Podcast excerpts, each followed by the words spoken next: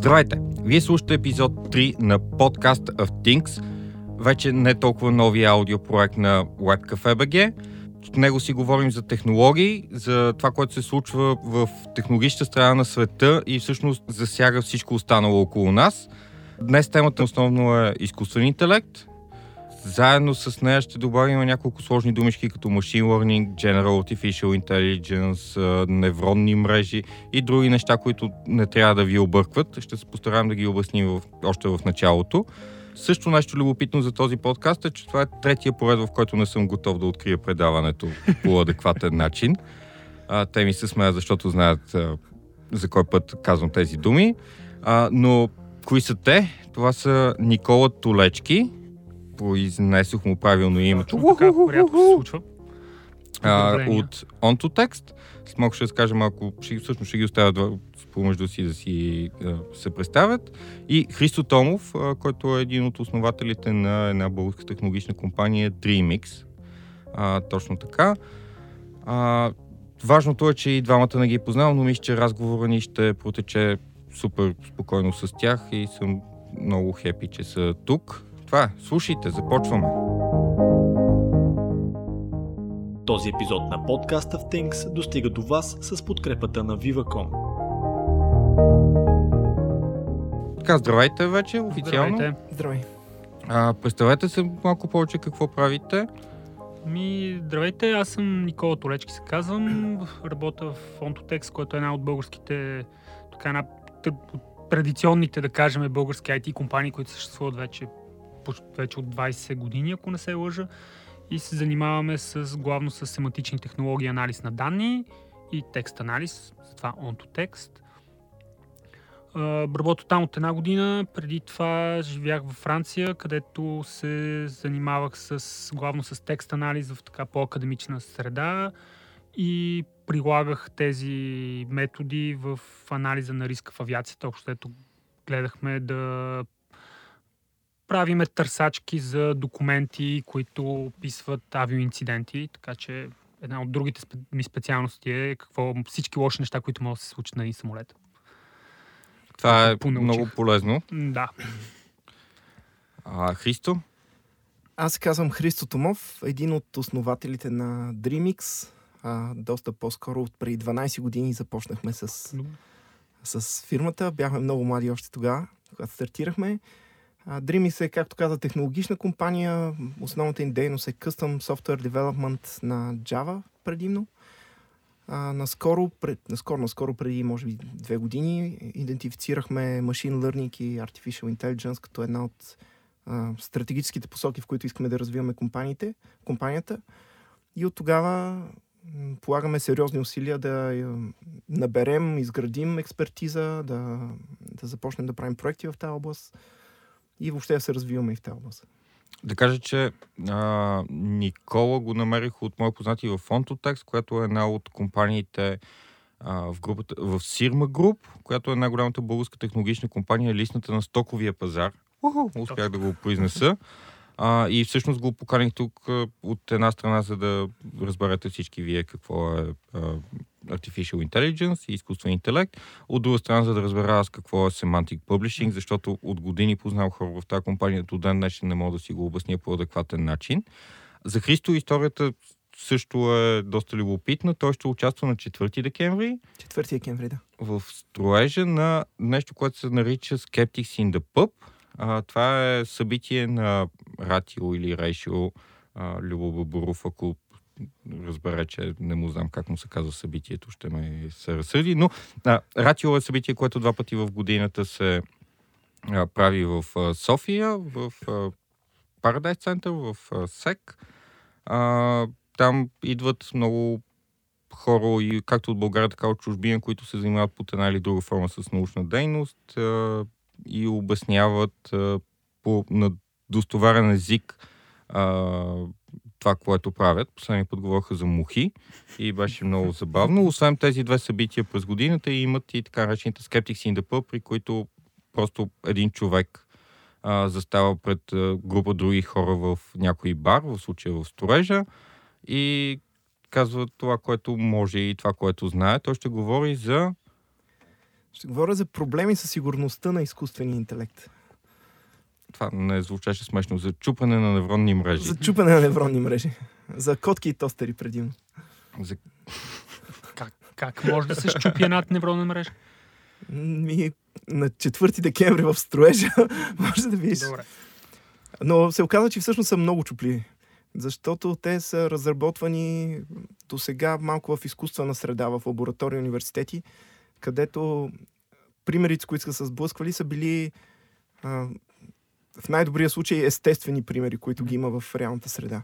Се оказва, че ако някой си постави за цел да го щупи умишлено, подготвяйки примера така, че да го чупи, е много лесно. И даже всъщност е на нивото от първите години на, на веб, когато можеше да хакваш сайтове с някакви Аха. супер тривиални Аха, трикове. можеш да- AI в момента е на, на, тоест, на това ниво Тоест, на не, не само можеш да щупиш нали, предикшена, който казва мрежата, но можеш и да се възползваш като, като вектор на атака. Това ти е, Точно така, да. Можеш е да, да пипнеш много малко незабележимо една картинка, така че да почне да я разпознава като нещо друго. Можеш предварително да подготвиш мрежата още в а, стадия на обучение, така че след това, когато почне реално да се използва, да прави точно определена грешка, която на тебе ти те устройва по някакъв начин. Доста интересно. Доста интересно, да. Отидете в строежа. Отидете в строежа със сигурност. Нека започнем с това всъщност какво са а, невронните мрежи, може би като темата на въпросната лекция и като прелюдия към това какво е AI, Machine Learning и General, in, General Artificial Intelligence, което е новия термин, който знам и не спирам да повтарям като луд, защото открих, че има и такова нещо. А, вие ли ще кажете какво е невронна мрежа? Ако искате, аз ще се опитам. Оставам. Ами те, нещата, които, всички неща, които спомена, са на, на малко различни нива. Това беше Значи- идеята да се построят.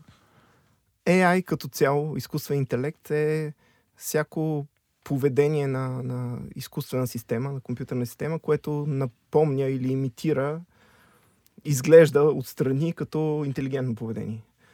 А, Machine Learning е подразделение на AI, където всъщност не се задават предварително правилата, по които ще се ще действа една система, а тя сама ги научава по някакъв начин. А невронни мрежи вече е много а, тясно подразделение на, на Machine Learning, което е просто една от технологиите, с които може да се прави Machine Learning. Противно на това, което си мислех до преди няколко дни, трябва да си призная. А, от публичната информация, която имах до сега, знаех, че невронните мрежи всъщност са едно основно нещо, което а, движи Artificial Intelligence, поне в последните години много сериозно. То до, до някъде е така, защото те се- сега са много на мода поради няколко стечения на обстоятелствата. Главно това, че има вече е, изчислителната мощност е много достъпна. Така че вече може да си позволиме да използваме много големи машини с но- много процесори и много памет, за да тренираме, за да обучаваме въпросите на невронни мрежи и те да, да дават хубав резултат. Иначе като, като метод хич не са нови. Аз мисля, че даже един, ако не, съм сигурен, но мисля, че един от първите нали, такива методи за машинно самоуч- самообучение, там перцептроните още от 80-те години са описани.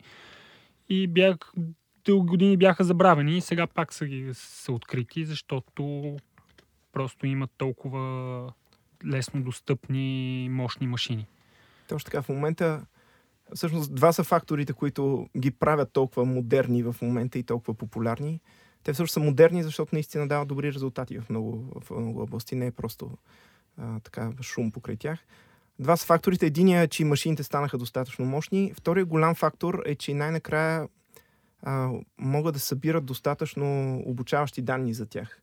Те са малко Точно доста гладни за, за данни, за да обучиш една невронна мрежа да, да върши някаква полезна работа. Ти трябват много примери, които да й покажеш. И когато те са раз, разработвани отдавна там, много отдавна, те наистина са много стара технология, тогава набора от данни, които са разполагали разработчиците, е бил много малък. Някакви хиляди, хиляди записи. Докато сега разполагат с милиарди в някои случаи. Нека това- да това го обясним позволява- много просто на нашите слушатели. А, с а, така наречените deepfakes, а, което в общи линии беше един много симпатичен subreddit, а, в който едни хора използваха в началото един а, много изчистен софтуер, всъщност на обикновен код, който си пускаха в конзолата и на база на него и на база на изграждане на голяма база данни заменяха лицата на порно актриси с лицата mm-hmm. на истински актриси. А, аз съм влизал в този съпредит преди да бъде а, заличен от Reddit заради това, че е много неморален според тях и заради а, там сериозното сериозна съпротива на звездите, които изглеждаха сякаш действително участват в порно. Хората вътре си а, говориха... Тук може би, може би трябва да поясниш, че става просто не за, за картинки, а за видео, защото това е това да, всъщност. Да. Това е новия елемент. Да, да че, че всъщност не става просто за статична картинка, за видео и, и лицето е синхронизирано с, нали, с движенията на субекта, който е в оригиналното видео. Което е доста по... Много впечатляващо. Напредничево спрямо Photoshop, който е бил много напредничев, впрочем, преди много години. Гледал съм стари видеа, там опис... начин по който ние говорим за deepfakes в момента е горе-долу начин по който се говори за а, чистането на пъпки от лицето в Photoshop. Че в изкуствен интелект се, се е говорило така, когато излезе някоя технология, се е говорило по този начин и като погледнем историческия нали, историята, може да стигнем до първите изчислителни машини, на които хората се впечатлявали като нали, нещо от бъдещето и нещо невероятно да може да направиш една машина, машина която да добавя две, две числа. Нали. Ако се върнем към базите данни а, и deepfakes, за които по някаква причина много искам да говоря, а, това, което е важно като елемент в това е, че всички те бяха с видеа на порно актриси и с лица на обикновени актриси. Тук там имаше филмови актьори и филмови... Е, всъщност фи... актьори, да. Те, и те са... Мъже. Имаше мъже, които също бяха правени в такива филми, но понякога просто лицата им бяха заменени в други филми, а не в порно. А важното към този момент е защо това нещо не се случи с нормални хора, не защото хората имат глад толкова да гледат порно с любимите си актриси, колкото защото просто за порно актриси и за актриси има адски много снимки в интернет, от които въпросната невронна мрежа може да се mm-hmm. научи. Тя ги минава през себе си на база на няколко а, слоя а, и тук хората ме гледат лошо. Обяснете вие. Мисля, че разбрах. Също, също не се... Не, не, не, да, съм си интересувал точно този, този казус, но сега го разбрах. Също това, което не е достатъчно да имаш видеото, трябва да имаш и много други примери на субекта в видеото, за да може мрежата да научи как изглежда от всички възможни агли. Аз така си го представям. И нали? как изглежда от всички възможни агли, да си научи правилата. Просто ти като му дадеш едно, едно лице, то да го съпостави с нали, лицето на въпросната актриса от същия, от същия ъгъл и после вече да си е научил какви са там, каква е геометрията, която, която трябва да приложи, за да го, за да го намести на там таргет топологията, не знам точно как е моделирано това. Не, така си общо, общо заето, да. За момента ситуацията е такава, обаче нещата се развиват малко по малко и скоро всъщност ще е съвсем достъпно да се прави и без да имаш а, тонове предварително записано видео на, на съответния човек. И според мен това е едно от местата, където обществото трябва да се адаптира малко, защото в момента малко се възприема, като видиш нещо записано на видео, се възприема като истина. Даже има хора, дето още като видят нещо на картинка, го възприемат като има хора, които като прочитат нещо, го възприемат да. като истина. Да. Но трябва да, трябва да се, обществото да свикне, че всъщност съвсем скоро ще бъде съвсем достъпно за, буквално за всеки да хване видео и да направи фалшиво видео на нещо, изглеждащо доста реалистично, където само експертите ще могат да забележат, че е било редактирано. А, нека да ви кажа няколко думи на английски по този повод.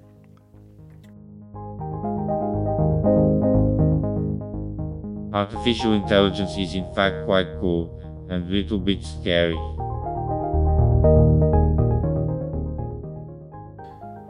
Това бяха няколкото думи, които казах аз, но на английски с изключително лош акцент и макар акцента ми да не е толкова истински, всъщност това бяха няколко думи казани от а, приложение, от а, програма всъщност, а, която всеки може да достъпи. Казва се Едни симпатични канадци, които в общи линии възоснова на изучаване на гласа ти успяват да възпроизведат а, всевъзможно говорене на а, това, в смисъл, каквото и искаш може да бъде казано през съответната програма.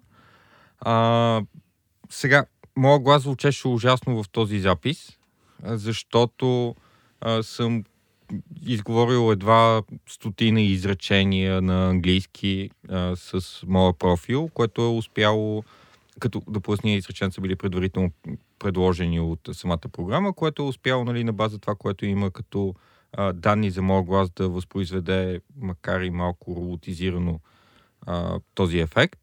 Но това, което казваш за разпознаването на видео, а, подобно на deepfakes имаш, има софтуер, който може да а, разпознава движението на устата на човек, който стои зад камера а, и да ги слага върху а, движенията на видео, примерно на Доналд Тръмп. Това беше много известен пример.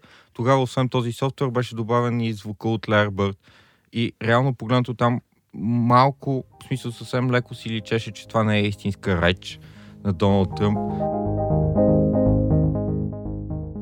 This is huge. They can make us say anything now, really anything. The good news is that they will offer the technology to anyone. И сега съвсем леко си личи, след две години ще могат само експерти да разпознаят, че не е истинско. Точно поради втората причина, която каза заради развитието на невронните мрежи, достъпа до, до много данни. Една от сферите, където в момента виждаме най-много приложения, са точно в текстовия анализ и анализ на езика. Нали? Всичко, което е свързано с големи количества текст, защото такъв имаме в изобилие, или големи количества реч, защото има, има достатъчно записи. И там виждаме най-големите успехи. Един от примерите е машинния превод, нали, Google Translate, който още преди 10 години се шегувахме, нали, че превежда едва ли не като, като 3 годишно дете. Вече качеството е почти сравнимо с това на, на човек, който говори двата езика. Другото е с а, анализ на речта, т.е. Да, да от реч да извадиш текст, така наречения speech recognition, или те, или обратното текст спич, където там мрежите се представят повече от впечатляващо. Така, а, аз сега искам да ви забия с един въпрос. Знаете ли как работи Google Translate в последните години? Mm, И може ли да преведе от език, който няма в базата си данни? А, в смисъл има между два езика, които нямат помежду си връзка в базата данни, предварително заложена от Google.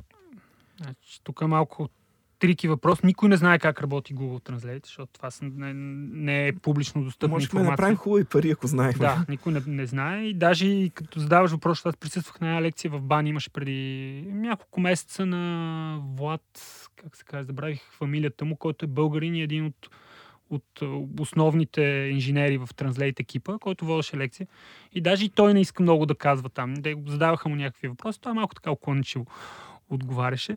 Но на въпроса дали може да превежда между език, който няма връзка, да, вече със сигурност не е директен ми е така, така наречения трансфер модел, който т.е. всичките езици се привеждат към един общ, общо ядро, да кажем, от което, от което може всеки към всеки да се преведе. Така че вече няма нужда тази, тази директна връзка. И това е в благодарение на масовото използване на невронна мрежа в, в, точно в Google Translate. И, и, и, и този трансфер модел всъщност той представлява мрежата. Тоест мрежата е научила някаква абстракция на това какво е език и какво, какво е значение и как, как са свързани различните елементи, която и позволява да изпълни адекватно задачата, която е да преведе от един език на друг. Това не значи, че тя разбира, не, че има разбиране, както ние си представяме, така че, примерно, да може да комуникира или да си говори с хората, но задачата да преведе от един език на друг, мрежата е научила. Да се върнем към термините, Христо. Това а, невронна мрежа ли е само по себе си, а, нещо повече като машин learning ли е, нещо като изкуствен интелект ли е, със сигурност не е General Artificial Intelligence, което не. мисля, че малко по-късно ще си говорим за него и ще го обясним. Значи за, за невронните мрежи има един елемент на идеализиране, романтизиране, не знам, а, където хората си представят, че невронната мрежа е това, което се случва в мозъка на човека, например, и че всъщност в момента обучаваме компютри, които да мислят както мисли човека, което, за съжаление, е доста далече от истината. Значи, невронната мрежа е просто, когато е сведеш до, до имплементация, до реална реализация на компютър, Тя е по-скоро вдъхновена от начина по който работи мозъка. В никакъв случай не се опитва да го, да го имитира буквално или да го моделира буквално. Само вдъхновена от него, вдъхновена от идеята за неврони, които комуникират помежду си, на практика се свежда до една математическа функция с много параметри в нея. Подава и се някакъв ход, един набор от числа. Тя прави в общия случай много прости операции върху, върху тия числа, събирани умножения, тук там е по някое максимум или нещо такова. И в крайна сметка вади ни числа на, на изхода си. И цялото обучение на, на тая невронна мрежа е просто напасване на тези параметри, които са в нея, така че те да имат такива стойности, че тя да върши някаква полезна работа. Това много подаваш... сложно го обясни, честно казано. Мрежата не е, не е проста тематика. Аз много простичко си го представям от е, там на, на обикновени снимки, в които ти имаш едно входящо ниво, на което подаваш една информация. Тая информация се разработва на много други, в, в първи слой, в който а, нали, се разделя спрямо някакви критерии. А, спрямо втори критерий тази информация се разделя на втори, на трети слой и в крайна сметка, нали, обединявайки информацията от всичките слоеви, слоеве, да. Слоеве. Само трябва да отбележа, че гледам гостите си дали кимат докато говоря, за да знам дали говоря правилно. Нали, идеята е, че а, на база различни методи, мисля, че най-основният е така наречения поощрителен и наказателен метод. Имам казва ти, да, това е правилно, да, това не е правилно а, за резултата. Но въпросната мрежа се учи малко по малко сама по себе си да изчиства по-добре и по-добре резултати и за целта използва много големи количества от данни. Да, не? Да. Да. Но крайният, но крайният резултат всъщност може да всъщност представлява, както каза колегата, една математическа функция накрая, най-накрая. Значи ти, ти даваш един вход и тя ти дава един изход. И изхода е правилен. Значи тази математическа функция ти би могъл сам, без, без въобще да има, да има мрежа, ти би могъл сам да я напишеш, ако знаеш как да решиш задачата. Просто е, че тя е прекалено сложна в случая на машинен превод, примерно. Човек не знае как да. Но ако е, примерно, ако мрежата трябва да ти каже ако входа е номера на обувките, който носиш и мрежата трябва да ти каже височината, ти дадеш много примери от различни хора, които имат различен размер крак и различна височина, тя в един момент ще научи, че има, има някаква зависимост, но ти също би могъл да обясниш тази функция. Като поднаучи буквално означава, че ще си нагласи вътре чиселцата, параметрите, да са такива, че когато му подадеш номер на обувки, то да ги смята и да вади правилния размер на човек. До там. До там е ученето в, за момента. Google Translate използва невронни мрежи, но само по себе си можем да кажем, че е изкуствен интелект, като, че използва изкуствен интелект, за да постигне тази задача.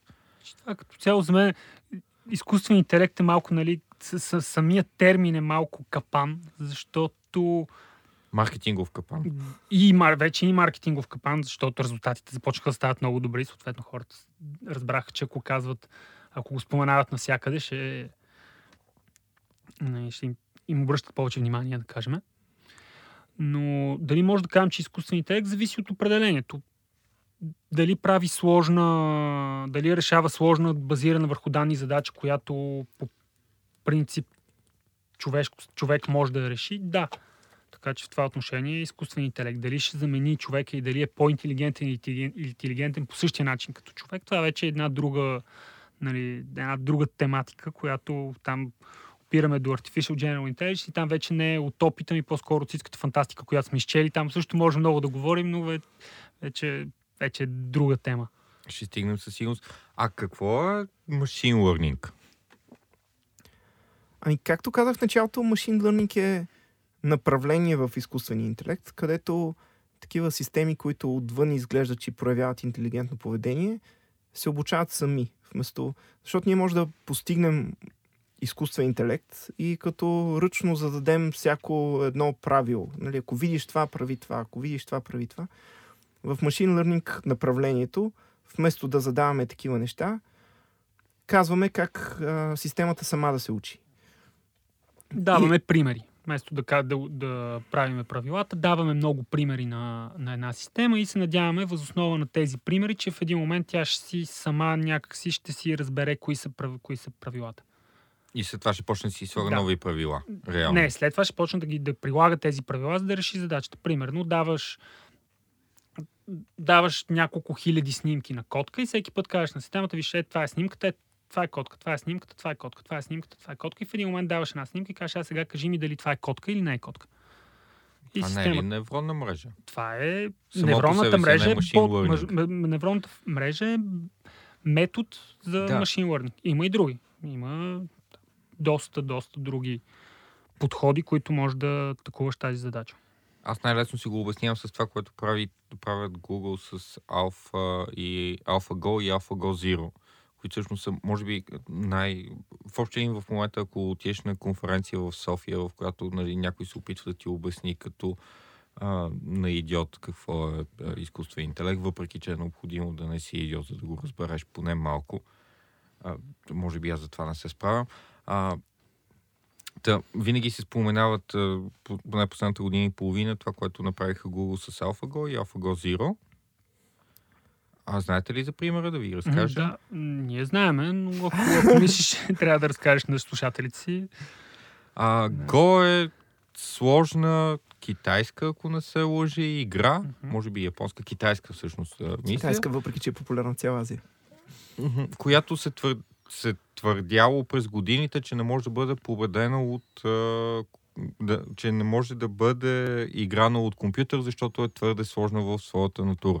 Това се твърди, мисля, от времето, когато IBM Watson а, успява да бият Гари Каспаров на шах, която е най-сложната игра, която нали, хората си представят в Европа. А, да кажем.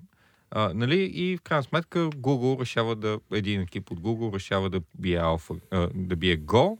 Проектът се казва AlphaGo и това, което правят е да захранят един компютър с много, много, много информация за а, различни изиграни игри. На база това, което научава алгоритъма, той се изправя а, срещу а, световен шампион и се опитва да го бие. Правилно? М, Горе-долу. Близко. Близко. А, значи Go по принцип е а, по-сложна от шах, не в, в смисъл на, че правилата и са по-сложни, правилата също са доста прости. Но като стратегия, всъщност много е лесно да се научиш да играеш, много е трудно да се научиш да играеш добре. Като стратегия и като възможни комбинации и неща, които могат да се случат, е много по-широка от шах. И беше голям, голям проблем за изкуствен интелект. И години наред, след като вече шаха беше така, може да се каже, решен проблем, да, а, го не беше. И много години имаше голяма награда, някакви милиони, за, за първия, първата програма, която успее да бие професионалист. Не е световния шампион, не е Гари Каспаров, просто професионален го играч. Защото дори до, до там не стигаха. Аз преди, преди години съм играл с най-добрата програма тогава и можех спокойно да я бия аз. И всъщност това, което Google направиха, е, те използваха един малко по-различен подход към, към обучението. Те използваха това, което се казва reinforcement learning. А, то е различно от нормалния начин, по който се обучават а, модели за изкуствен интелект, за това, че не му даваш готови примери. Казваш, ето в тази ситуация направи това, в тази ситуация направи това, защото това до, до голяма степен е ограничено на база на какви примери ще му дадеш. При reinforcement learning нещата се случват малко по-различно ти го оставяш да, да играе срещу себе си и той се учи буквално от а, кога печели и кога губи. И това му дава възможност да, да си измисли стратегии, които изобщо на човек не му е хрумнало даже за тях. Тоест не може да измисли примери човека, е на тази ситуация карай тук. Ти просто му казваш, играй срещу себе си, направи милиарди игри срещу себе си, запомняй кога печелиш, откривай модели. Нали, това и това, като правя, изглежда печеля накрая. Нека да те спра. Това е а, AlphaGo Zero, което е втория проект. И в общи, линии, а, в смисъл, ако не се лъжа, а, в началото си беше с а, нали, модела на учене на база това какво правят, а след като победиха световен шампион с това, се хванаха, направиха AlphaGo Zero, а, в което от 0, т.е. ти даваш на, на програмата правилата за играта и казваш побеждавай се. И на база изключително много нали, поредни игри, е, програмата вече беше станала много, много, много по-ефективна. Ами- Точно, това е, то, точно, както казваше, е, това го постига чрез игра срещу себе си. Мгм. Практика. Те всъщност и първите версии правеха Reinforcement Learning, просто те използваха за база а, предварителни Реални игри. игри. Мгм. Тоест тръгнаха от, от някакво положение и се учиха от там нататък, докато AlphaGo Zero тръгва от 0, затова Zero, Мгм. тръгва от 0 и се учи от, от 0 да, да... Да, аз да бие. искам само тук да добавя нещо за, за шаха, нали, откъде тръгва всичко това. Е, че когато там 95-та година Дибу побеждава Каспаров, всъщност метода, който използва е почти брут форс метод. Тоест, то е както ако би тръгнал да разглабяш, да отваряш ключалка с комбинации и да пробваш просто всичките комбинации. И Дибу на практика това, това прави с всеки ход на противника, вижда всичките възможни игри, които може да се разиграят от този момент нататък. Те са там, не знам колко милиони или милиарди, но пак някакво обзоримо и смилаема, смилаемо количество данни за машина. И възоснова на това избира коя е, най... коя е оптималната и кой е оптималният ход и играе този ход. И това за Go чисто математически не може да се, да се случи, защото ще трябва компютър, който е по-голям от Вселената, примерно. И затова е нов метод и нали, то оттам тръгва, че Go е непобедима и че трябва изцяло нов метод, за да бъде атакувана от машина. Супер. Това ще ми отнеме малко време да го осмисля. Така че ви предлагам да си починем за малко и да се върнем отново към а, след почивката се върнем отново към начините на обучение на изкуствен интелект, към това какво е General. Artificial Intelligence, а, Skynet. Skynet. Skynet. Да, за младите ни слушатели също ще се може да обясни какво е Skynet. Не се шегувам, хората не знаят. За Skynet или добро или нищо, защото Skynet, нали, знаеш, ще дойде да ни... нали знаеш, че Skynet била в момента, в който е стигнало до развил General Intelligence, първото нещо, което е направил, е да прочете всички коментари в YouTube. И оттам вече знаеме следващо как са свършили нещата. Добре, е, и имам идея с какво да се върна точно след почивката.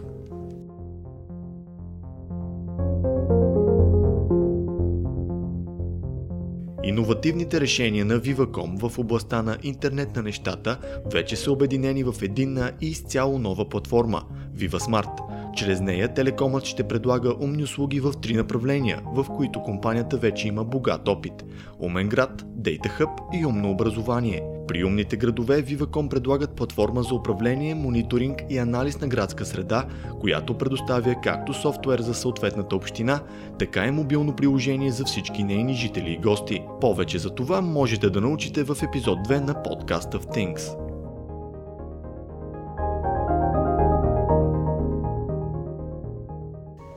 Привет отново след бързата почивка. А, тук сме с Никола Толечки и Христо Томов. А, говорихме си последно за изкуствен интелект в а, най-простите и най-сложните му форми. И като говорим за прости форми, нека да кажем за а, възможността а, да изкуствен интелект да седне да прочете всички коментари в YouTube и да стане като типичен естествен интелект. А, аз имам този страх, нали, че ако се появи една General Artificial Intelligence система, която се обучава въз основа на това, което си говорят хората в интернет, тя ще бъде много, много, много зле, защото нека си го признаем, хората, когато пият бира и, или са седнали да пият реки, са много по-хрисими, много по-спокойни и много по-приятни, отколкото това, което виждаме в коментарите. И много добър пример за това беше бота на Twitter, а, бота на Microsoft в Twitter, където само за, мисля, ден и много малко, бързо, много бързо. нещата отидоха изключително на зле. Някой Да, там с две думи идея, и, и прекрасната идея на Microsoft беше да пуснат бот, който, който не живее в Twitter и който се учи от това, което хората му казват. Нали, така, с тези, които не знаят, в Twitter, когато споменеш нечие име, един вид се обръщаш към него и го викаш. Идеята беше, че каквото хората си говорят с бота, той ще се научи от това и ще стане все по, да кажем, интелигентен и все по-добре ще отговаря. Чудесна идея. Да, чудесна идея, която се развива точно по начина, който, който трябва да се развие. В един момент всички хора групово започнаха да псуват бота и да му казват всякакви политнекоректни и груби неща, което завърши кръщено с това как бота как бота спори с някой, че Хитлер не е направил нищо грешно. Нали? Хитлер did nothing wrong. И в този момент на Microsoft разбраха колко фундаментално сгрешена има идеята и прекъснаха този кратък, но много славен експеримент. Това също е прекрасна иллюстрация на нещата, за които си говорим на 4 декември в строежа. За как всъщност лесно може да се щупи един изкуствен интелект в момента, особено ако имаш а, възможност да му влияеш на процеса на обучение, както е бил в случая с Microsoft. Всеки, който си говори с него, реално го е обучавал. Ако имаш достъп до това... Край. Да. This is the end. А, ставаме с uh, Skynet, за който продължаваме да си говорим. А, Нека да ви попитам как се обучава един изкуствен интелект и то от гледна точка на това, наскоро гледах едно видео за канадска компания с едни хора, които стоят в един офис в, на топло и пред един екран и един джойстик управляват роботизирани ръце в завод, който е някъде на друго място концепцията им беше, че ако хора правят много дълго време това нещо, в един момент роботизираната ръка ще се научи да го прави сама и по този начин самите хора ще станат ненужни. Точно така. Това е прекрасен пример за как се тренира система базирана върху машинно самообучение. В този случай задачата, която трябва да изпълни е сложна и няма така наречени тренировъчни данни. И затова тези хора, в които управляват ръката, те генерират тренировъчни данни, примери, върху които машината да научи какви са основните правила и да започне да ги повтаря. В повечето случаи успяваме да, да се справим с тренировъчни данни, които, които са достъпни. Примерно снимки но човешкия, нали, човешката преценка е основен фактор в това да има, да има качествени тренировъчни данни, защото в крайна сметка задачата, която трябва да изпълни изкуствения интелект или системата базирана на машинно самообучение е да симулира това, което би направил човек. Така че трябва да изходим от някъде. И достъпността на тренировъчни данни е един основен проблем. Понякога има много, както е случая на текст или снимки, понякога няма, както е случая на този индустриален процес и тогава трябва да се измисли как да се генерират. Амазон от няколко, мисля, че от 10 години вече, даже имат услуга, която се казва Mechanical Turk, което е механичният турчин. Това е закачка, която всеки може да погледне, ако иска да, да разбере каква е. А, няма общо с алпийска фирма, алпийска фирма Дъглас. Са турци, лъжат ви. Не, няма.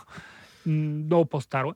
Но има услуга Mechanical Turk, който който даваш задача и казваш колко пари би дал на човек да свърши тази задача. Става въпрос за много малки повторяеми задачи. Примерно, кажи ми дали има котка на тази снимка и много хора от целия свят се хващат да решават тази задача срещу малка сума 50, 50 цента, 1 долар.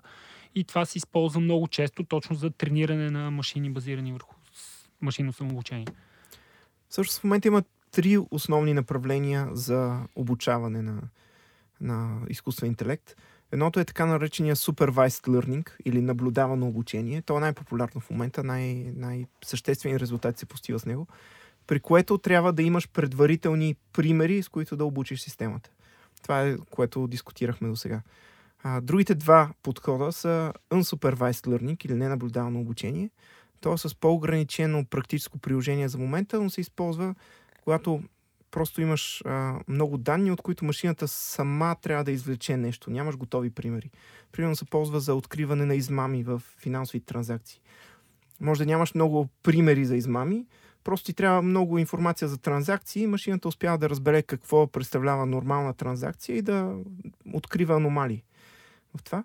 И третия подход, значи supervised, unsupervised, третия подход е reinforcement learning, където всъщност пускаш машината в някаква среда, тя прави някакви действия в тази среда и получава награди или наказания от тази среда и се учи на, на база на това. Всъщност Google uh, AlphaGo Zero е Reinforcement Learning. Пускаш го в средата да играе гол, всеки път, когато спечели игра, това за него е награда, всеки път, когато загуби игра, това за него е награда. Представяме си бебе. Точно така, да. Тоест, Reinforcement Learning е най-близкото до това, което реално се случва с хората, когато никой на бебето не му показва 2 милиона картинки на котки. Е, това е котка, и това е котка, и това е котка, нали? По-иначе се случват нещата там. Само да поясня, че да разпознаеш какво е котка, може би е по-лесно да разпознаеш какво е куче. На мен ми звучи като невероятно трудна задача от гледна точка на който и да е изкуствен интелект, защото има хиляди видове кучета и по някакъв начин човешкият мозък се е научил, всъщност по някакъв начин, благодарение на дълги години изучаване на нещата, човешкият мозък се е научил да разпознава кое е куче, независимо дали то е голямо лабрадор или малко чихуахуа. Чихуахуа. Да, успях да го кажа, беше малко сложно. Еми да, евентуално и, и изкуствен интелект може да се научи, ако има достатъчно примери. Но достатъчно примери на голямото куче и на малкото куче. Да, Че достатъчно примери на ако вижда всички само, само кучета. немски овчарки, никога няма чихуахуата да разбере.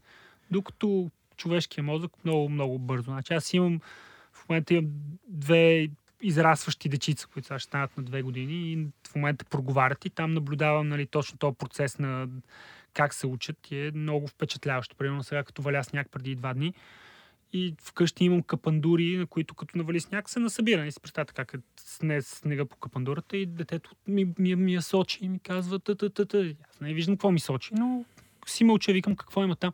Така, там е мръсно.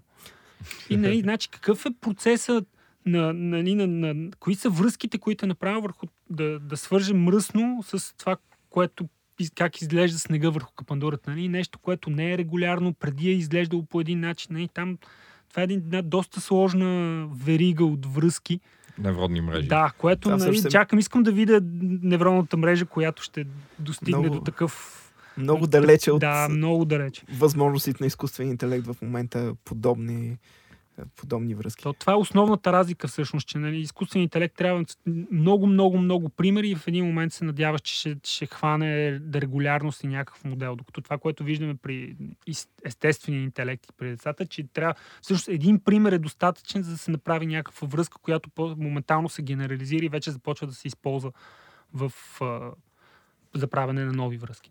Също се натрупват все повече научни доказателства, че начинът по който хората учат е много далече от начина по който в момента обучаваме изкуствен интеле- интелекти. Нека да се върнем към ежедневните примери и това, че много хора не знаят, че използват а, изкуствен интелект а, поне а, няколко пъти в а, месеца, някой всеки ден, да зависи дали си на 50 или на по-малко години. А, нали? Но реално погледнато в, джобов, в джобовете си, в, джобовете си носим изкуствен интелект. Напоследък телефоните с специалните така наречени MPU а, Unity, което е Neural Processing Unit, което всъщност е отделен чип, различен от обикновения процесор на телефона, който изчислява невронни мрежи. А, и всъщност неговата основна и единствена задача е това. Той се справя много по-добре от обикновения процесор, поради тази причина. А, много набързо ще разкажа като човек, който се занимава с телефони и пише за телефони напоследък за неща, които може да прави. Примерно а, в Huawei Mate 20, който е при мен в момента, можеш да снимаш видео на човек и докато снимаш въпросното видео, само той да стои а, цветен, а отзад фона да е черно-бял.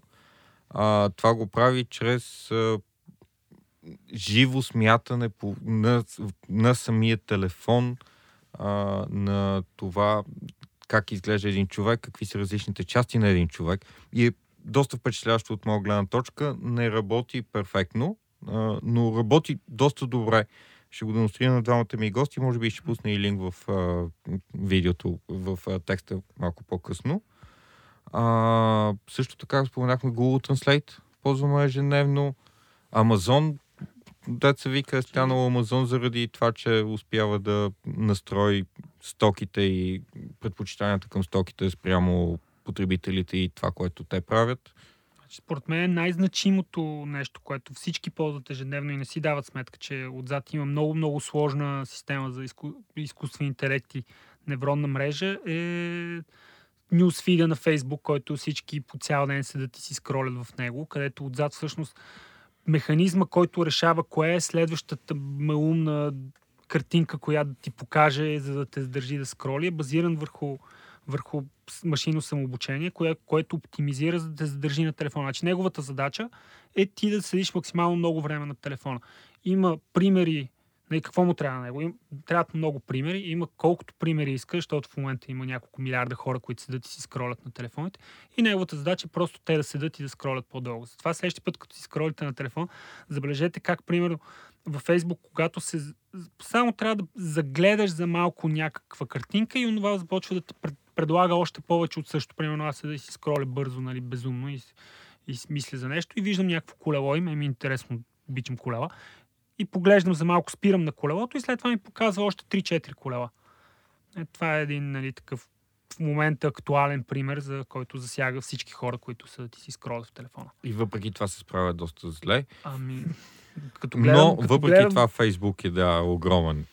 Не само това, като гледам колко нали, хората как седят и си гледат телефоните, справя се. Дали се справя зле, Да. зависи от гледната точка. Ако гледаш финансовите резултати, не се справя толкова зле. добре, да. Не, просто това... Нещата, които харесвам във Фейсбук са Няма, то е малко. ужасно. Това е ужасно. Значи неговата цел е да, да, да, не спре, си да те спре. аудиторията просто. Значи неговата целта на този алгоритъм е да те, да те спре да правиш нещо продуктивно, да те задържи, да те, да те зарежда с а, ненужна и, и, и информация, която ти не би искал да гледаш. Нека да се върна. Мисля, че по-скоро се справя зле заради това, че постоянно бутат по него. И всъщност най-простичкият пример е така наречения to Video, който от моя медийна гледна точка беше много актуален преди 2016 година всъщност, когато Facebook казаха, ще, правим, ще пускаме много видео, хората ще гледат много видео. И в един момент лайф фида ми на човек, който не обича да приема информация чрез видео, аз обичам чрез текст, защото мога да скимирам и така нататък, беше претъпкан с видео. Това са някакви ред- редакционни решения там, нали? Не, Точно, в смисъл, там е това не проблема, че- из- изкуствени. Хората бутат лошо. Така, това е Да. един пример. Други? Христо? Всъщност, другия пример, дето хората може би не го оценяват, че зад него е изкуствен интелект, е, че буквално всяка реклама, не, не, не всяка, но 90% от рекламите, които виждат в интернет, за тях има много сериозна а, инфраструктура, много сериозна невронна мрежа или друг тип изкуствен интелект, който преценява коя точно реклама да, да им бъде показана.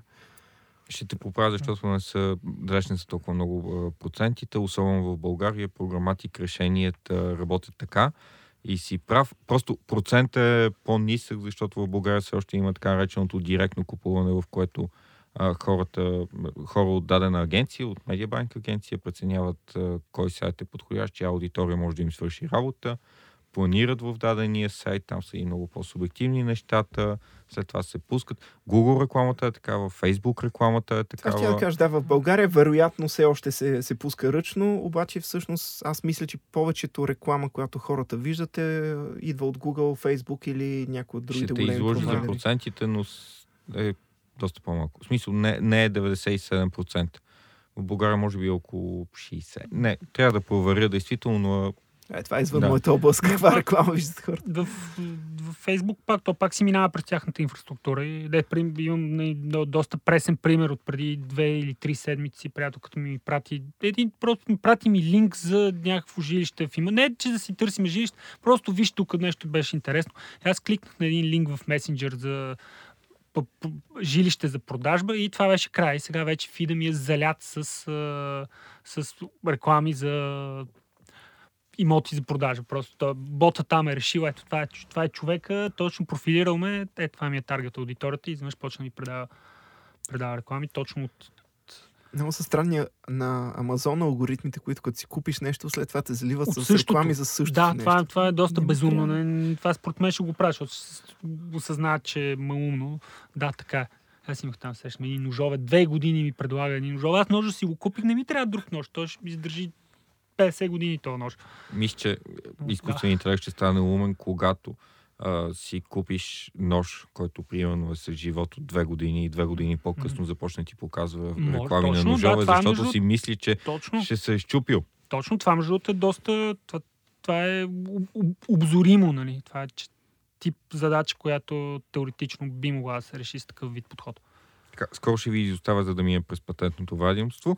Междувременно, а, докато сме още на темата какво е в момента, а, след като казахме за нещата, които правим в ежедневието си, и двамата правите доста интересни неща в а, не свободното си време. И ми се иска да разкажете малко повече за тях. Поне на мен ми се сториха много любопитни за това какво може да се прави с изкуствен интелект и с а, всъщност с алгоритми, математика най-просто. Ми, аз, аз ще започна, защото моето е не толкова интересно, колкото на колегата, защото ние все още се занимаваме много с така наречените символни методи. Просто така е историята, историята на компанията и технологиите, които са разработени. Тоест, ние се занимаваме главно с данни, като въпросните данни ги обработваме с един така доста дързвит във времето инструментариум, който позволява много лесно да се прилагат правила и да се, из... да се се прилагат правила така, че данните да са по, по-достъпни и по-лесно обработваеми за крайния клиент. Примерно, един, един пример би бил, имаш два набора два дейтасета, т.е. два набора данни, които идват от различни източници, които говорят за едни и същи неща, които трябва да бъдат сляти, така че да, да направят един кохерентен набор данни за употреба. И това е тип задачи, които ние решаваме с правила, не толкова с машинно самообучение. Христо? При нас е малко по-разнообразно. А, както казах, ние от около две години наблягаме сериозно на, на машинното самообучение и градим експертиза в тази насока. А, имахме щастие да работим по няколко интересни проекта в това направление и доста разнообразни като, като типове. Един от тях е, например, CloudCar, който е американски стартъп, всъщност доста добре финансиран стартъп. Наскоро голяма част от тях беше купена от Jaguar Land Rover, да го използват в автомобилите си. Той е а, инфотеймент система, персонален асистент, асистент в автомобила. Тоест нещо като Siri. Home и Siri. Точно, да. нещо като Siri, обаче в автомобила.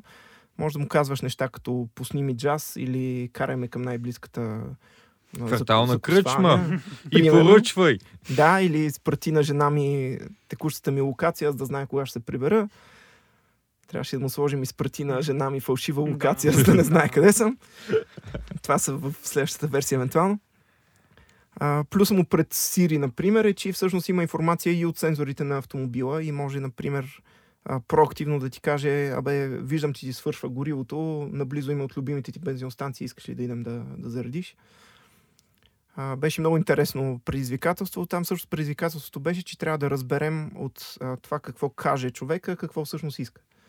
Тоест да се направи едно преобразуване от свободния текст на човека до, до intent. Така нареченото? NLP или Natural Language Processing. А, това е едното. А, правили сме няколко проекта, свързани с Computer Vision. А, един от тях е за един български стартъп, който се казва Power Drones. Те правят решение за наблюдение на електропреносната мрежа, далекопроводите през планините. Ги наблюдават с дронове, за, защото се оказва, че трябва периодично да а, някой да минава и да проверява дали всичко е наред с стълбовете и с а, там свързващите елементи. Те улесняват много процеса, като вместо човек да ходи из планината и да гледа всеки стълб, а, дрон ходи. И ние всъщност правихме няколко различни решения за тях а, свързани и с а, автоматичното управление на дрона, къде да ходи, и с след това обработката на информацията, която е събрал. И докато се стигне до обработване на буквално на снимките, които той е направил на, на стълба, за да разпознаем има ли проблем с този стълб, примерно има ли дървета, които растат твърде близо и трябва да се отрежат, за да не го повредят, има ли някаква друга промяна. Друг проект, друг проект, който правихме е за един от сътрудниците ни в DreamX, а, движи и проекта Гражданите, предполагам сте чували, приложението, с което можеш да докладваш, а, ако някой е паркирал неправилно или е в нарушение. А, за тях правихме а, модула, който да разпознава автоматично номерата на автомобилите. Няма ли автоматичен такъв? Няма ли как си купиш този модул? Да, то вече има. Да, не знаех, че вече има такъв модул. Ами, той всъщност не е лайф още. още го до, аз, доправяме. Аз в един момент, преди да започнат, като имах доста свободно време преди две години, исках да си направя аз приложение, за да мога автоматично да разпознавам номера и като, да, като докладвам на гражданите, да не трябва да попъвам да. там Ей, формуляра. Почти, почти е готов. До там. Съвсем да. скоро ще е лайв.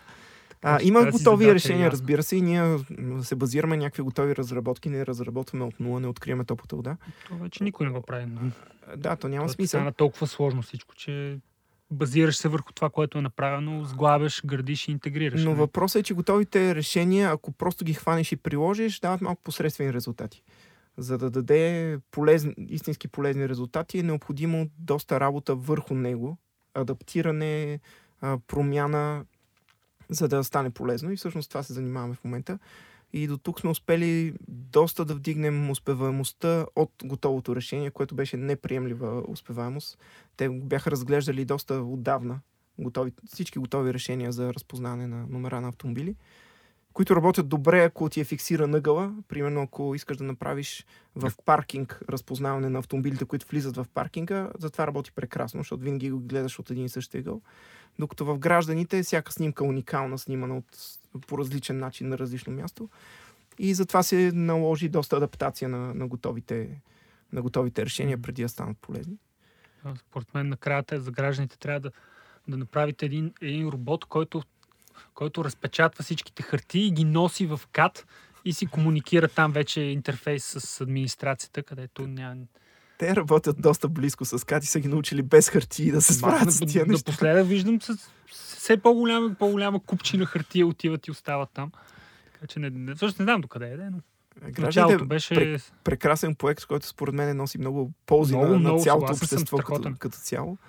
А, те имат големи постижения, там успяха дори процеси, буквално процеси в КАТ, които преди са отнемали два месеца, под, с тяхното съдействие и под, а, от тяхна инициатива се оптимизираха и сега вече се случват за ден, примерно, за да се, точно да се обработват такива сигнали. Но това е странична тема. не, И последното успех. направление, в което работихме, беше а, анализ на данни в, застрахователната индустрия, Мгм. където на база данни, които имаш в момента, в който си застраховаш колата, ние се опитваме да предвидим колко щети ще имаш в бъдеще на тази кола. И това да може да се използва от застрахователите. Това да може да се използва от застрахователите за формиране на цената на застраховката. А на база колата ли гледате или на база шофьора? На база всичката информация, която даваш, когато сключваш застраховка, когато правиш полица. Тоест и шофьора, и колата, и всичко останало. За съжаление, там се оказа по-скоро академично упражнение цялото нещо, защото тази индустрия първо е тежко регулирана, второ в България се случват малко по-странно нещата с застрахователната индустрия като цяло. Не е съвсем базирана на данни, нали? И а, там постигнахме някакви сериозни а, такива постижения, т.е. до голяма степен успяхме да, да предвиждаме кога щетите ще са по-големи, кога щетите са по-малки, но за съжаление не навлезе в практиката и не се използва на практиката. Не се очудвам. М, Такава е ситуацията в момента. А, добре, всъщност, какво, къде е в момента е силно полето на изкуствения интелект? Има една теория, че китайците ще ни ступат от всякъде поради проста причина, че са много, имат а, тотална липса на, не тотална, но генерална липса на а, съпротива в обществото за събиране на данни на всевъзможни неща и съответно имат и възможността да имат много информация, с която да захранват изкуствения интелект. Там, не, не знам как да го... При тях има перфектна комбинация между това, за което ти говориш, че всъщност могат да събират а, безнаказано много данни, което е ключово. И а, че всъщност правителството го е идентифицирало като направление стратегическо и наливат много пари за това. И тая комбинация между имаме данни и знаем, че ни е важно и се стараем да го направим, дава много добри резултати. В все повече такива международни състезания за, за изкуствен интелект, а, техните там, промишлени гиганти, Alibaba, Baidu и Tencent и другите постигат много, много сериозни резултати. Аз напоследък се чуя какво ще стане, когато а, хакерите се усетят да използват изкуствен интелект, за да пробиват различни неща. Според мен вече са се усетили, но там е толкова тясна тясна задачата, че естествения наделява. Поне аз така си го представям. Не, че, Те се не, че усетили отдавна, използват се отдавна. От другата страна също се използват за защита на системи. Всъщност даже там е по-популярно за откриване на аномалии, откриване на, на security проблеми. Все повече се използва изкуствен интелект. Това звучи и любопитно. Това, между другото, от друга страна е интересно, защото точно заради, заради това, че тези проблеми се откриват и че системите се защитават срещу хакери, няма един ден, когато, когато Skynet стане, стане умна, тя няма да може да се разпространи навсякъде, защото просто всички системи ще бъдат, ще бъдат защитени. И преди, преди Skynet ще има, ще има поколения севернокорейци, които са се опитали нали, и срещу които е трябвало да бъде защитена системата. Повечето антивирусни програми yeah. в момента разчитат на, на алгоритми, свързани с изкуствения интелект, за а... да идентифицират непознати заплахи. Те имат голяма база данни от познати заплахи и се опитват да ги познаят, но също така имат и изкуствен интелект, който се опитва да, да идентифицира неща, които до тук не са се случвали, обаче все пак са опасни. А все пак, крайна сметка, понякога една DDoS атака на подходящо място също върши работа. Затова не може да помогне. Затова нищо не може да помогне. Затова и все още са популярни. Добре, какво е бъдещето? Skynet, София, mm-hmm. нещо много впечатляващо андрогени, които си говорят с нас, Black Mirror сценарии. Според мен две неща ще са много присъстващи. Едното е чатботи, това, което Христо обясни, т.е. интерфейси за комуникация между човек и машина, които са базирани на естествен език които в момента много се развиват. Нали, едно, едното е с говор, както е в колата, другото е текстово. И то тук говорим за много доста прости неща. Примерно бот, който ти позволява да си купиш билет в някаква за някакъв концерт, който ти живее в Instant Messaging програмата, там Facebook Messenger или Snapchat, някаква такава програма. И вместо да отидеш на сайта да, да попълниш формата и да си купиш билета, му казваш, искам, искам си купа билет и той изпълнява задачата.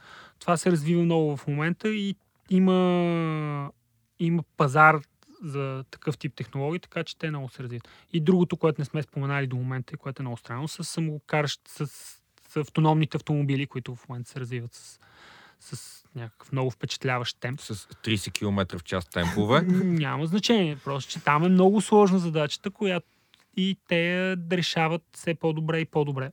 Така че там очаква... има гигантски пазар и там очакваме Едно... развитие. Аз нямам търпение в един момент да се кача в колата си, да съм изпил 4 бири и да кажа, ай, към къщи. Това, това е такъв един сериозен маустон, личен маустон, който искам да, Една от приятните ми новини Премина. напоследък, които видях е нали, проучване за това какво би се случило, ако хората се движат в самоуправляващи с автомобили, автономни и се оказа всъщност, че според една група изследователи, обикновено британски в случая не бяха, а, нали, това ще е нов начин за ново крило на авто... да, секса в автомобил. Също не е много шокиращо. Порното в автомобила вече го има, но това е при тираджиите и при таксиджиите. Също така в София, моля ви хора, ако сте на улиците и минат хора покрай вас, деца, също не си гледайте порно на таблетите. Значи, като бях във Франция, жандармерията правеше в един момент акция специално за тираджи, които гледат филм по време на докато шофират. И то, то е доста сложно, защото те кабината е високо, така че ти няма как да го видиш. И те какво правят?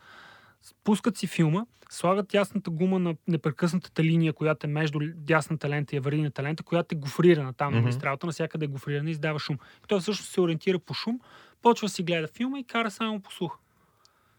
И така стотици километри. Те, то, това е било такъв проблем, че жандармерите измислиха специална акция и висяха по мостове с бинокли и там записващи устройства, нали, за да се опитат да прекратят тази практика.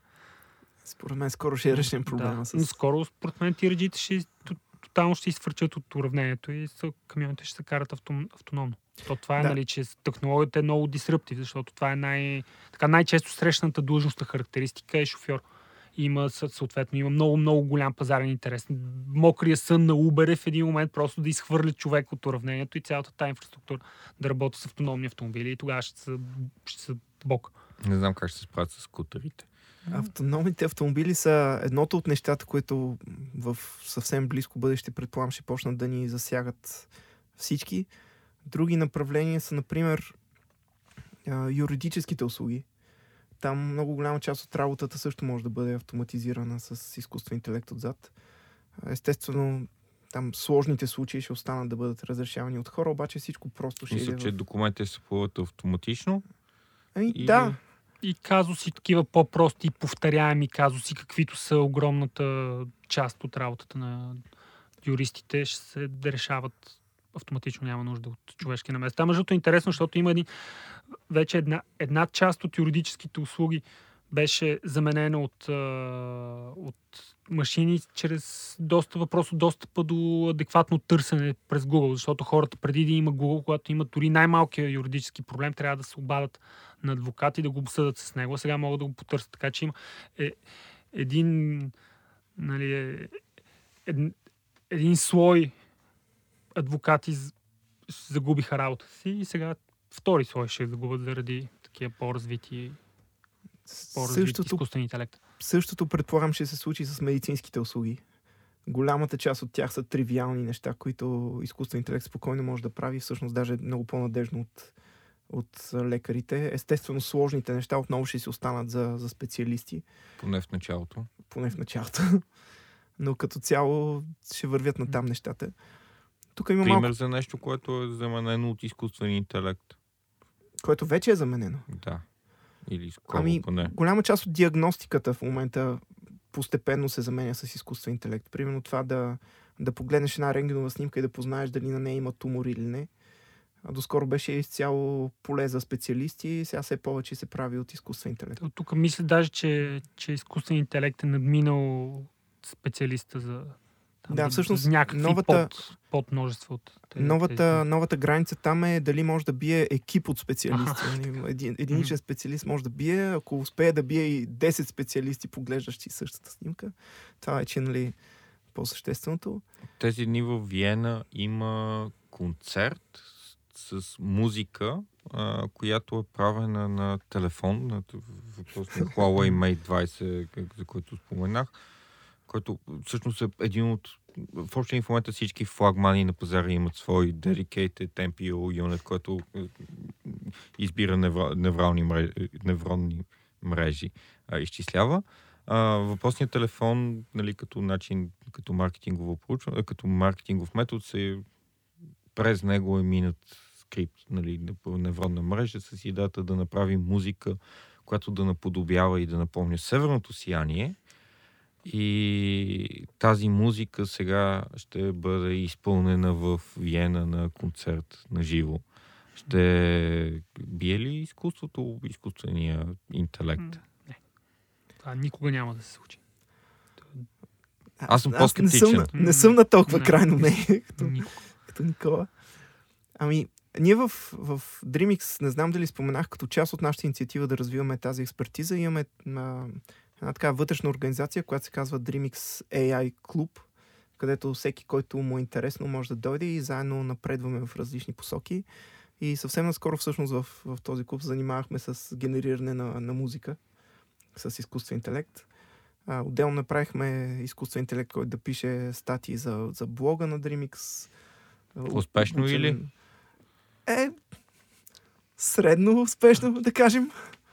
Че затова има един до, доста известен случай, който същия, същия подход правят, правят изкуствен интелект, който да пише научни статии, нали, които, статии, които да подобяват научна статия със същия Мгм. формат, с формули, неща. Точно. И в един, в един момент успяват даже да, да прокарат в някакъв сборник, такъв от тези, които не, не са толкова селективните сборници. И тъй, така че въпросната статия не само, че е написана, но е прегледана нали, от, от комисия и публикувана в научен сборник. А то е тотален абсолютен нонсенс. Антотекст, където работи а, Никола Толечки, а, преди обаче той да отиде там, доколкото а, знам, всъщност имат проект с BBC, който е една от малкото публични проекти, за които си говорят и нали, хората могат да научат, а, в който по време на Олимпиадата, ако не се лъжа, Мгм. или на, на Олимпиадата, мисля, че беше последната 2016 година, а, правят система, която автоматично, да, доколкото знам, да публикува материали, а, които нали, не са тежки сложни текстове и материали, но в общи линии съобщават резултатите от а, всички събития. Поправима, ако греша, А, да, макар значи да не съм много там. подготвен да говоря за това, защото, както, както каза, още не работих там, но общо системата е... Целта на системата е да обработват всичките данни, цялата информация свързана с Олимпиадата, която може да си представите е доста сложна и най-вече е доста взаимно свързана. Така че там не говорим само за резултати, но и за информация за самите атлети, които нали, има не знам колко стотици хиляди хиляди атлети. Всеки има история, всеки има има някакви характеристики. Самите спортове, всеки е описан по различен начин. Нали, точките се...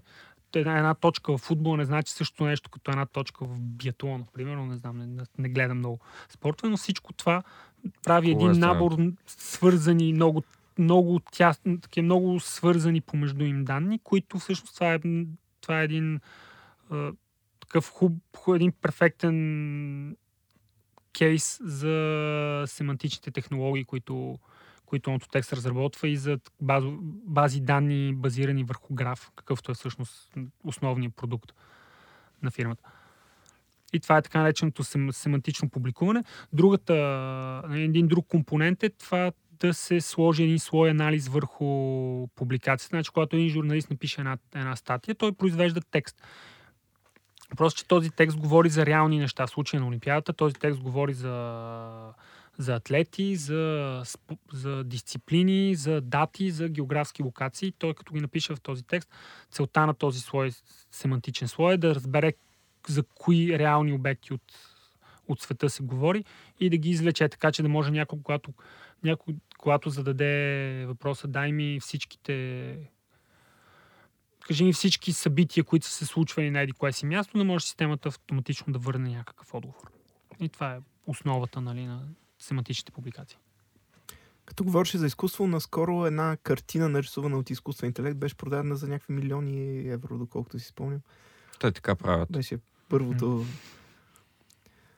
А иначе все повече статии в а, а, популярни медии на Запад, в България, предполагам, не се генерират изкуствено. Става въпрос за финансова информация, например. Също така за земетресения. на борсата. Да, а, информация за времето, статии се ген- генерират автоматично. Според мен съвсем не е момента, в който цели книги ще бъдат генерирани автоматично. Сега, далеч сме от момента, в който изкуствен интелект ще напише Война и мир, обаче не сме Криско, далече... след тебе сме. Плаши се. Скоро твоята книга ще бъде разбита на пух и е прах от този жанр. Да. Криско.exe.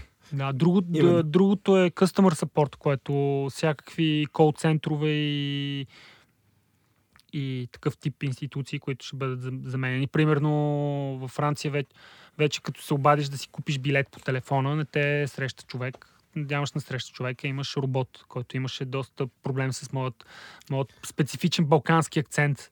И така, един, един път съм го ползвал, когато нямах нещо, нямах бат- батерия или не, нямах... Мод... Не, бях загубил точка, бях загубил телефона в, в Алпите, карах ски и си изръсих айфона и трябваше от, от нечи друг телефон да се обада. И, и не мога дали да си купа билета през сайта и така и не стана. Не, не, не, не успях да се разбера с бота докъде, откъде до къде искам да отида. Добре, ако теглим чертата, до сега имаме липса на, в смисъл, много малко лекари, а, много малко журналисти, очевидно ще продължават да работят. А, със сигурност кол-центровете ще останат, очевидно, защото не успяват да разберат. Шегувам се, естествено, Никола, не, не е необходимо да спираш. А, какво, каква ни е прогнозата? Тоест, Skynet може би не е толкова лошо от гледна точка на това, че иска да победи хората, защото нали, така ще постигне а, перфектния свят, в който изкуственият интелект съществува сам по себе си, ами по-скоро може би хората ще останат без работа. Всъщност, парадоксално, според мен, а, професиите, които са, така да кажем, по а, ниско образовани, а, са по-защитени от изкуствен интелект в, в това. Примерно аз не виждам в близките години изкуствен интелект да се занимава с водопроводство. Един водопроводчик няма да бъде пипнат от изкуствен интелект, поне в обозримо бъдеще. Това е обратното на индустриалната революция. Може би да. А, а иначе, в, в другите направления, според мен, те няма да изместят изцяло хората, по-скоро ще вземат скучната част от работата от тях. И един адвокат или един лекар, а, той като става лекар, това, което го привлича реално не, е, не са тривиалните случаи, не са десетките хора, които ще влезат и ще кажат, ами имам хрема, имам боли малко гърлото. А всъщност специалистите ще могат да се фокусират върху ситуациите, където наистина е необходимо знание и експертиза, докато другото ще бъде поето от изкуствен интелект. Освен това, те ще се образуват, ще има нова динамика на работа. Както в момента, примерно, един пилот, когато пилотира самолета, той не, той не влияе директно върху, върху процесите, върху контролните повърхности, които нали, мърдат разни елерони и, и опашката, която, която мърда, за да насочва самолета. Той говори на една машина и машината интерпретира това, което той иска да се случи и го прилага, така че то да се случи по възможно най-ефикасния начин. Нали? Тоест, тук имаме една симбиоза между, между човек и машината. И ще бъде така все повече и повече сфери. Тоест ще, им, да има някакъв софтуер, който ще е адаптиран към, към задачата и човека ще върши по-сложен и интелектуален труд, докато простия и повторяем ще бъде извършен от машината. Но иначе, както, както Христо каза, в крайна сметка сега, ако професията ти може да бъде заместена от машина, може би, може би е време да смениш професията. Пускам Лар Бърт, един изкуствен интелект, който да говори вместо мене. Ще има по-хубав глас на всичкото отгоре и всичко ще бъде наред. А последно за финал, може би искам да ви питам, ще успеем ли да тръпнем, ще се наложи ли да дърпаме шалтера, образно казано, и ще можем ли изобщо да го направим, ако ни се наложи? Да сложим малко такъв а, края на света елемент. Малко да цитираме, ако, ако трябва, Илон Мъск. Ами аз, аз мисля, че да, и то тук даже точно технично мисля, че в един момент всички, всичките тези машини, този софтуер, той работи върху... Накрая трябва да, се, да работи върху желязо. Т.е. трябва да има един физически или много физически сървъри някъде, които да извършват тези изчисления. Изкуственият интелект и мрежите изискват толкова голям ресурс, че той не е, не е тривиален. Няма, няма изкуствен интелект да се раз, разпростре из, а, нали, из много устройства. Той ще трябва да работи някъде. Така че в един момент всичко опира до някакъв набор машини, на които, на които върви нещото. Така че ако, ако трябва да се спре, буквално трябва да му се спре тока. И той ще спре да работи. Освен ако не е с граден кейс и батерия под него и е малко сложно. И то, когато са вече сложни, сложни задачи, трябва много-много изчислителна мощ. Или да направим изкуствен интелект, който да бори изкуствения интелект. Това е отговор на въпроса дали ще можем да дръпнем шалтер, ако искаме. Най-вероятно, поне в обозримо бъдеще ще можем. Съвсем друг е въпросът дали ще искаме да дръпнем шалтера. И там моето предположение е, че по-скоро не. Според мен да, плюсовете от навлизането на изкуствен интелект а, ще бъдат а, на ръба на пристрастяващи и обществото като цяло ще има а, толкова големи ползи от това, че ще е много трудно да реши в някой момент, че иска да го ограничи или да го спре. Или си представи живота без... Това е сега си представи живота без умни устройства и нали, без тъпи компютри. Или една стъпка назад, живота без трактори на, да, на полето да, и да. Нали, те и те са избили са махнали много работна ръка, трябва да бъде необходимо. Не са избивали. Да, не са избили, но пред работните места. Са, да. Работните да. места са избили. Изкуствен интелект за сега не планираме да избива някого. Ами, тук... Освен не, в кладницата, не, не, не сме, може би. Не сме много силно. Значи има... Знаем, че в момента има не, нещо като... Какво беше? Мораториум ли? Или нали, нали, някакво решение, което е взето на много високо ниво, че няма да има да се разработва изкуствен интелект, който да се прилага в а, автономни, автономни оръжия. Нали, говориме дрони, които стрелят по хора, защото те, те, те, това съществува в момента и се използва много от американската армия, но те, за тях има един човек с един джойстик, който седи в една контролна стая и го пилотира въпросния дрон. Нали? Доколкото знам, има решение, че няма да се, това нещо няма да се автоматизира, защото то е напълно обзоримо на този дрон му се, сложи, му се сложи една мрежа, която да си търси там потенциални цели, пускаш го това нещо да лети и то търси и лошите. Но това нямало да го разработва, доколко може да вярваме. Не знам, знам, че за оръжията в космоса някакси им се, им се е получило, нали, когато там 60-те или 70-те го се разбират с Съветския съюз и Штатите. Дано и това стане, защото там ще е началото на края. Аз съм оптимист. Според мен по-скоро ще се върви в посока а, симбиоза и, и взаимно съществуване и подпомагане на, на хората, на, на обществото и на изкуствения интелект. Аз съм отворен с два ръце към всяко нещо, което има котки в него по някакъв начин, така че изкуственият интелект, освен всичко останало, се свързва визуално с разпознаване на изображения на котки а, от най-прости потребител, така че давайте котките. Мисля, че е крайно време а, котки с изкуствен интелект за домашни любимци, които освен това могат да ти плащат тока, да ти поръчват а, праха за пране и всякакви други смарт home things. в... Но сериозно направление. Така, извинявам се, мисля, че е време да, да си ходя отново към патентния офис за втори път днес. А, това бяха Никола Толечки и Христо Томов. Нали, да, добре. Благодарим ви. Да, благодарим за всички, благодарим на всички наши слушатели. Сега, а, следвайте ни в Spotify, в SoundCloud, в iTunes, в а, Google Podcast. Има линкове отдолу. Оставяйте ни коментари, пишете ни в а, Twitter и в Facebook. Казвайте какво мислите. А, този епизод ще е с по-добър звук спрямо предишните два, така че след а, два, ден, два, два епизода само открихме къде е проблема. Всичко ще бъде точно вече, ще оправя и на предишните. И благодаря много на всички за обратната връзка. Надявам се този епизод да ви е харесал. Благодаря на моите гости. А, очаквайте да видите какво ще говорим следващия път.